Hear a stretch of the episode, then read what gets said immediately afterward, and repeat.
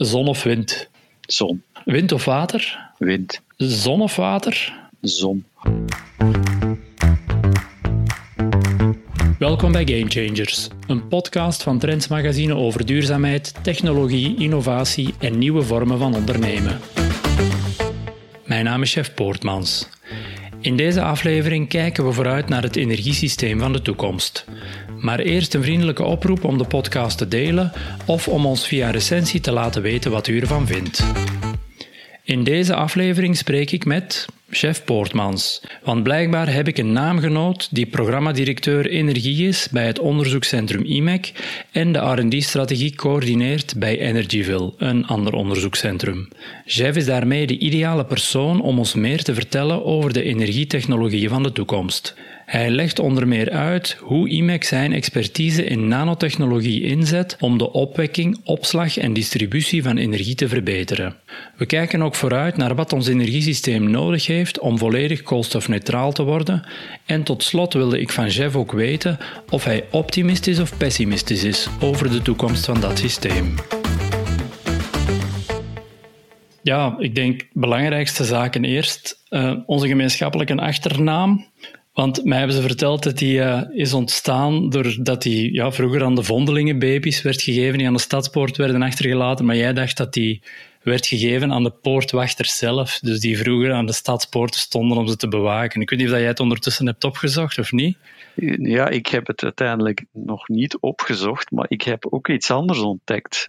En dat is het volgende. Ik ben die stambomen eens beginnen analyseren. En ik heb uiteindelijk ontdekt waar dat onze gemeenschappelijke stamvader zit. En die zit ergens rond 1700. Maar dat was iemand die had niet de naam Poortmans, die had de naam Poirtelmans. Dat lijkt erop, want dat was niet exact Poortmans. En pas daarna is de naam Poortmans dan uh, gevormd geweest. En jij behoort tot de tak van Johannes Poortmans. Dat was een van de zonen van die Johannes Poirtelmans. En ik behoor tot de tak van Adrianus Poortmans. Dat was een van zijn andere zonen dan. Maar we zijn allebei afkomstig volgens uh, die stamboom uit Sichem. Dus we zijn allebei heren van Sichem.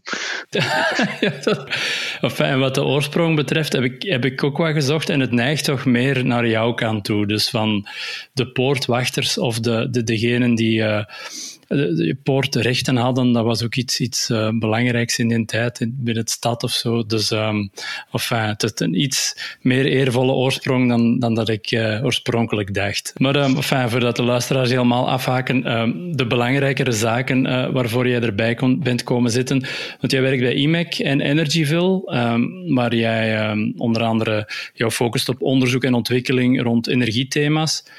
Misschien om te beginnen met de, met de huidige stand van zaken. Um, het energiesysteem zoals het nu is, is alles behalve duurzaam. Ik denk dat iedereen het daar wel over eens is. De belangrijkste vraag om mee te beginnen is: wat, wat doen jullie bij IMEC om um, jullie technologieën en jullie kennis en onderzoek en ontwikkeling in te zetten om, om die transitie naar een meer duurzamere energiesysteem te helpen en te ondersteunen? Daar zitten eigenlijk twee aspecten aan. Uh, het eerste aspect is: IMEC is gekend als een nanotechnologie-onderzoekscentrum. En om even te situeren wat een nanometer is. Een nanometer is 1 miljoenste van een millimeter. En in die zin zijn wij natuurlijk een enabler van het digitale stuk van die energietransitie. Want in dat toekomstige energiesysteem, daar zal heel wat uh, sensing, opslag van die data ten gevolge van die sensing nodig zijn, communicatie van die data, communicatie ook tussen al die spelers in dat energiesysteem. Dat zal allemaal nodig zijn en al die expertise en die kennis die aanwezig is bij IMEC, ja, die laat u toe om op dat digitale stuk te realiseren. Nu, om dat allemaal te realiseren, om die, die componenten te maken, al die functionaliteit in een klein volume samen te pakken, heeft IMEC een hele toolbox uh, ter beschikking van technologieën om dingen zo klein te maken. En essentieel komt dat neer op een heel goede controle van groei van bijvoorbeeld heel dunne laagjes, het maken van heel goed gedefinieerde structuren en dergelijke. En dat is meteen mijn sprong naar het volgende aspect waar dat, die, waar dat IMEC toe bijdraagt. Die hele technologie-toolbox die wordt niet enkel gebruikt om al de, de elementen te enablen om dat digitaal stuk van die energietransitie mogelijk te maken, maar ook meteen een radicale innovatie te brengen op het niveau van de componenten die essentieel zullen zijn in die energietransitie. En dan heb ik het dus zowel over het gebruik van die technologie om groene elektriciteit op te wekken. En IMEC is ook wel zeer gekend voor wat dat ze doen rond zonneceltechnologie. Trouwens, er zit heel veel IMEC-technologie in elke PC ter wereld. Ook in, 5, of in 90, 95 procent van alle zonnecellen zit een stuk um, technologie die destijds ontwikkeld is in IMEC in de jaren 90 en in de eerste decade van, van dit millennium. Dus eerst vooral dus die toolbox die wordt gebruikt om heel wat innovatie te brengen rond elektriciteit, rond groene elektriciteitsopwekking. Tweede aspect, en dat wint op dit moment meer en meer aan belang binnen onze energiestrategie, dat is dat we natuurlijk ook nu meer en meer beginnen te bekijken hoe dat we die expertise, hoe dat we die kunnen gebruiken voor opslag. Opslag enerzijds op korte termijn, en dan spreken we over batterijen, vaste stof, batterijen. En anderzijds, en dat is eigenlijk de nieuwe telg aan de energieboom, aan de energieboom van, van IMEC. En dat heeft dan betrekking op hetgeen we op dit moment gemeenzaam omschrijven als power to molecules. Dus het gebruik van groene elektriciteit, groene energie, om via elektroreductie waterstof te maken of CO2 te reduceren om er dan terug een nuttig organisch molecuul van te maken. Om ze één voor één te pakken, uh, beginnende bij, bij opwekking misschien. Uh, als je kijkt wat jullie uh, van technologie hebben aangeleverd voor het opwekken van groene energie en groene elektriciteit, duurzame elektriciteit, ja, wat, wat, moeten we ons daar concreet bij voorstellen? Wat zijn volgens jou een van de ja, belangrijke mijlpalen daarin geweest en, en, en, technologieën en producten die jullie daarin hebben ontwikkeld? Uh, je bent zelf, denk ik, gespecialiseerd in PV. Dus, um... Wel, ik, ik, ga, ik ga twee voorbeelden geven die, die waarschijnlijk um, het best illustreren waar dat we die technologie toolbox gebruikt hebben. En voor het eerste ga ik ongeveer 15 jaar terug in de tijd. Je weet, zonnecellen die zijn in de meeste gevallen nog altijd gebaseerd op kristallijn silicium. Dat is eigenlijk hetzelfde materiaal, of grosso modo hetzelfde materiaal als hetgeen dat gebruikt wordt in de microelektronica, alleen veel goedkoper. Uiteindelijk, wat dat het licht doet, dat valt in op dat silicium en dat genereert bijkomende ladingsdragers, laten we zeggen bijkomende elektronen. Nu wilt je natuurlijk zo weinig mogelijk van die elektronen verliezen, want ja, dat zou negatieve impact hebben op de stroom en de spanning die je zonnecel levert. Wel, dan hebben we daar uiteindelijk een heel dun laagje opgelegd. Dat moet je voorstellen, dat is maar een paar atoomlagen dik. En wij hebben dat gebruikt om op die manier dat oppervlak, hetgeen dat wij noemen, te passiveren. Dus dat we minder ladingsdragers verloren. In het begin uh, werden wij in de onderzoekswereld, we werden min of meer half gek verklaard van wie ging nu ooit de, de ambitie hebben om die zeer dure toestellen, om dat ooit te gaan gebruiken voor zonnecel ontwikkeling en, en, het maken van massale vierkante kilometers zonnecellen. Ik kan zeggen dat het uiteindelijk gelukt is, want nu voor de meer geavanceerde processen die op dit moment in de industrie gebruikt worden, wordt hetgeen dat wij noemen Atomic Layer Deposition, ALD, wordt dat inderdaad zeer veel gebruikt. Dus die insteek van toen, die is uiteindelijk de juiste gebleken. Een ander is bijvoorbeeld van je wilt zo weinig mogelijk licht verliezen dat invalt op een zonnecel. Je wilt niet dat alles gereflecteerd wordt. Hè. Eigenlijk moet een zonnecel zo zwart mogelijk zijn, als ze, als echt optimaal wil werken. Nu, wat dat we uiteindelijk uh, gedaan hebben, dat is eigenlijk gebruik maken van allerlei uh, technieken, zoals nanotextuur, om uiteindelijk die lichtvangst te verbeteren. En dat gaat bijvoorbeeld een belangrijke ontwikkeling zijn, ook voor de toekomst. Want ondertussen zijn we bezig met dingen die eigenlijk voorbij silicium gaan. We leggen nog een tweede cel bovenop het silicium om er nog meer elektriciteit uit te krijgen. dan bedoel ik dat we onder standaard omstandigheden 350 watt per vierkante meter zullen opwekken. Dat begint je toch al wel iets mee te kunnen doen, zelfs als je dat gewoon op het dak van je auto zou leggen. Maar uiteindelijk, die nanotextuur, die gaat heel belangrijk zijn in die context, om het licht zo goed mogelijk in te sluiten in die structuur en om die stroom van die structuur zo hoog mogelijk te houden er zijn uh, heel veel efficiëntiewinsten uh, geboekt met, um, van de zonnecellen op zich dan. Er wordt uh, met dezelfde oppervlakte veel meer energie opgewekt dankzij die technologie. Exact, exact. Uiteindelijk, hè, als je het verhaal van PV van de laatste twintig jaar zou, zou vertellen, dan zijn daar twee elementen. Je hebt enerzijds de verhoging van die efficiëntie, die eigenlijk ten opzichte van, van 20 jaar geleden, ja, laten we zeggen, met, met, met 60% is toegenomen.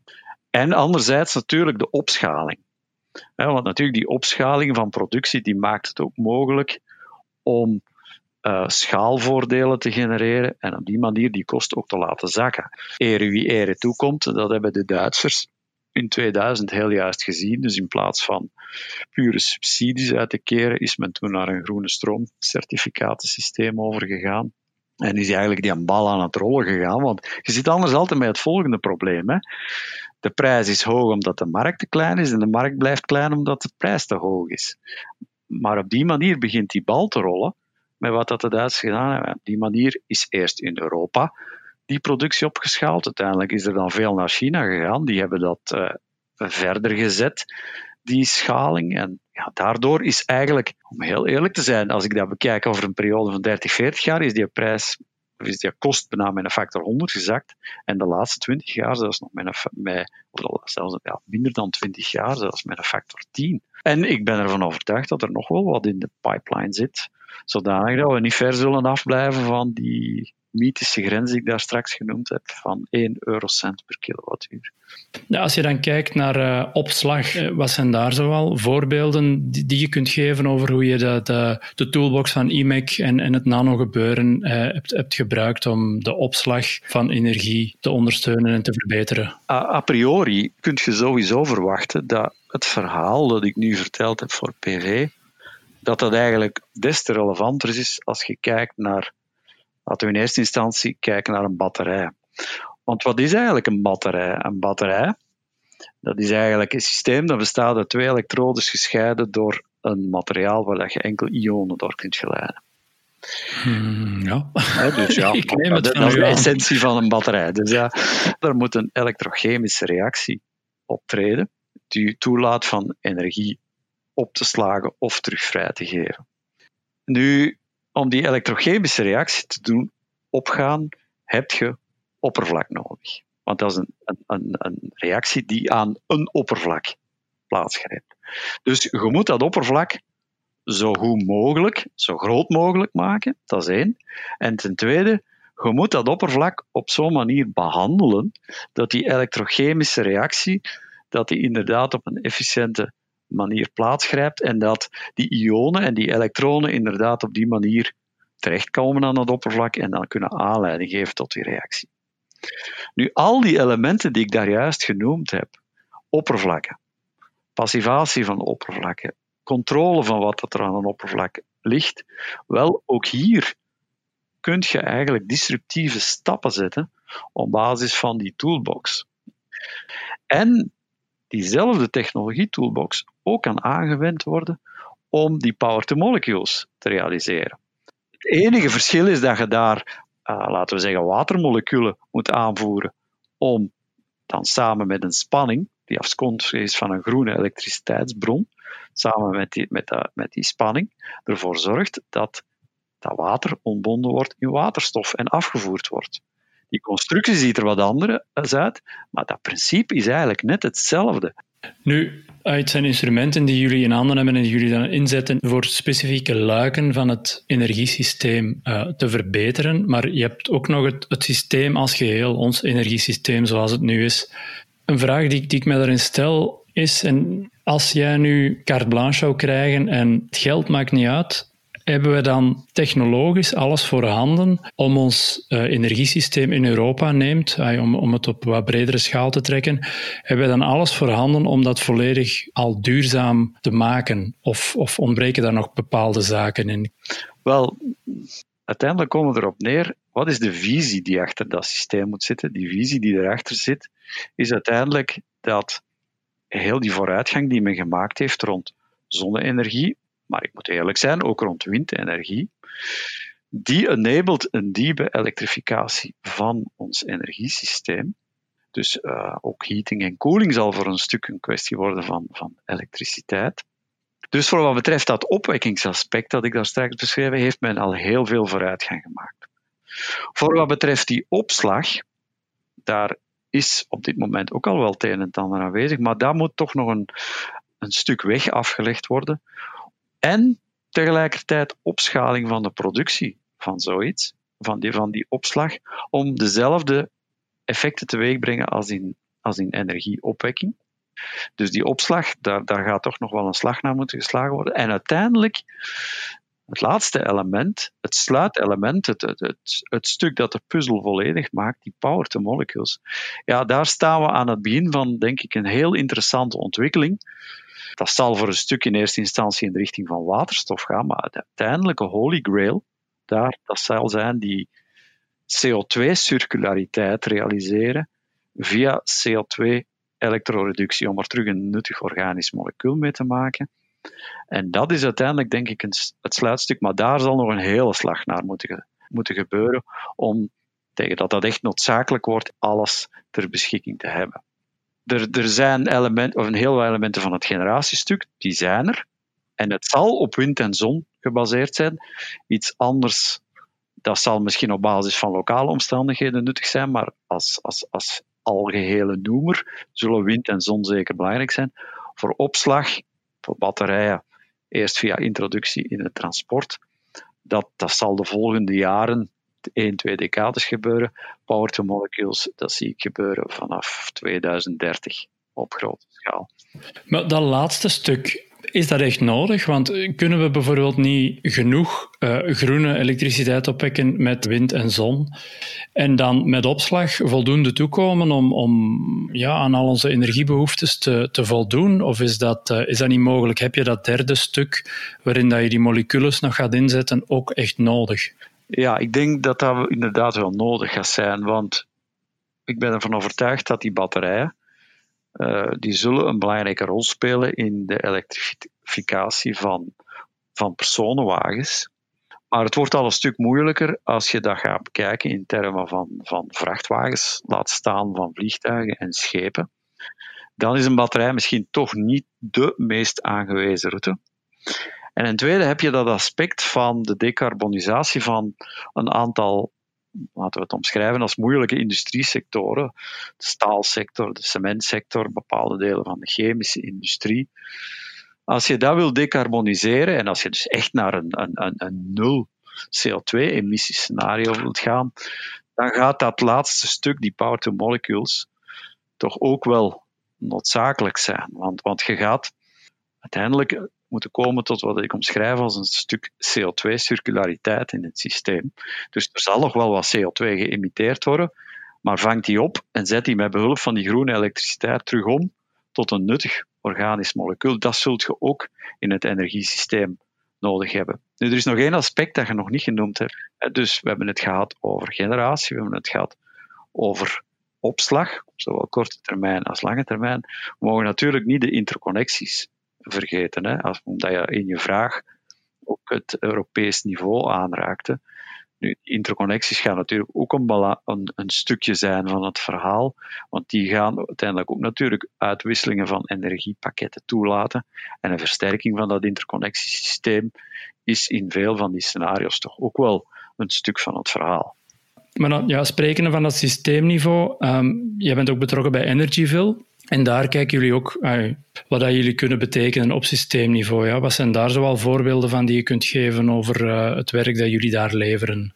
Die samenwerking met die verschillende partners, KUL, Vito en de Universiteit van Hasselt, binnen het kader van Energyville, is toch ook een belangrijk deel van het verhaal.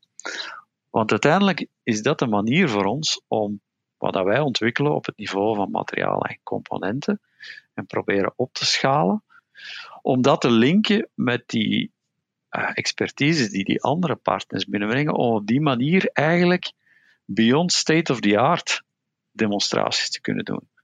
Demonstraties die eigenlijk de industriële stakeholders in een breed deel van de waardeketen kunnen aantrekken, maar niet enkel industriële stakeholders, ook richting publiek, ook richting eventueel NGO's, ook richting politiek, kan men op die manier aangeven van kijk jongens, die energietransitie is niet enkel iets dat op papier bestaat, maar dat is iets dat ook in de feiten kan geïllustreerd worden.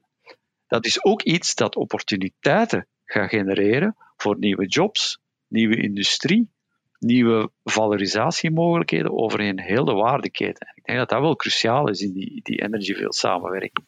En concreet, wat hebben jullie daar zoal mee kunnen aantonen in die samenwerking? Zijn er voorbeelden? Een eerste voorbeeld is geïntegreerde PV. Als we denken over zonne-energie, ja, dan ziet iedereen direct uh, ergens in de velden hè, heel grote PV-powerplants staan. Uh, of op de daken. Maar PV, en dat is toch ook wel een unieke eigenschap van PV, dat kan op een bijna naadloze manier geïntegreerd worden in de omgeving. Laten we opnieuw een gebouw nemen. Je kunt eigenlijk een PV-module, een PV-systeem, functies laten vervullen buiten het pure genereren van elektriciteit. Je kunt dat eigenlijk een functioneel onderdeel maken van de gebouwschil. En op die manier kun je bij toegevoegde waarde creëren en kan je er ook voor zorgen dat we die visie realiseren van bijvoorbeeld near zero energy buildings of positive energy districts. Als wij gaan beginnen met PV te integreren in een gebouwschil of in de, in de skin van een auto, ja, dan gaan we meer expertises nodig hebben dan enkel de expertise waarover ik het daar straks gehad heb. En dan is dat Energyville-ecosysteem de perfecte plaats om al die expertise samen te brengen, om op die manier, hetgeen ik daar straks omschreef, de Beyond State of the Art demos te realiseren. Ja, energie en klimaat. Er is veel rond te doen, veel onenigheid, veel onwetendheid. Maar jij persoonlijk, ben je optimist of pessimist als jij kijkt naar, uh, naar de komende 10, 15, 20 jaar? Ja, om te beginnen, dat varieert zo'n beetje. Ik was een beetje bang bij het uh, begin van de COVID-crisis dat dat uiteindelijk zou aanleiding geven tot een, een, vermindering van het belang van klimaatissues. Dus toen werd ik een beetje pessimistisch, maar ik moet zeggen, de laatste maanden um, is dat toch terug omgeslagen in optimisme. Ik weet dat het technisch kan.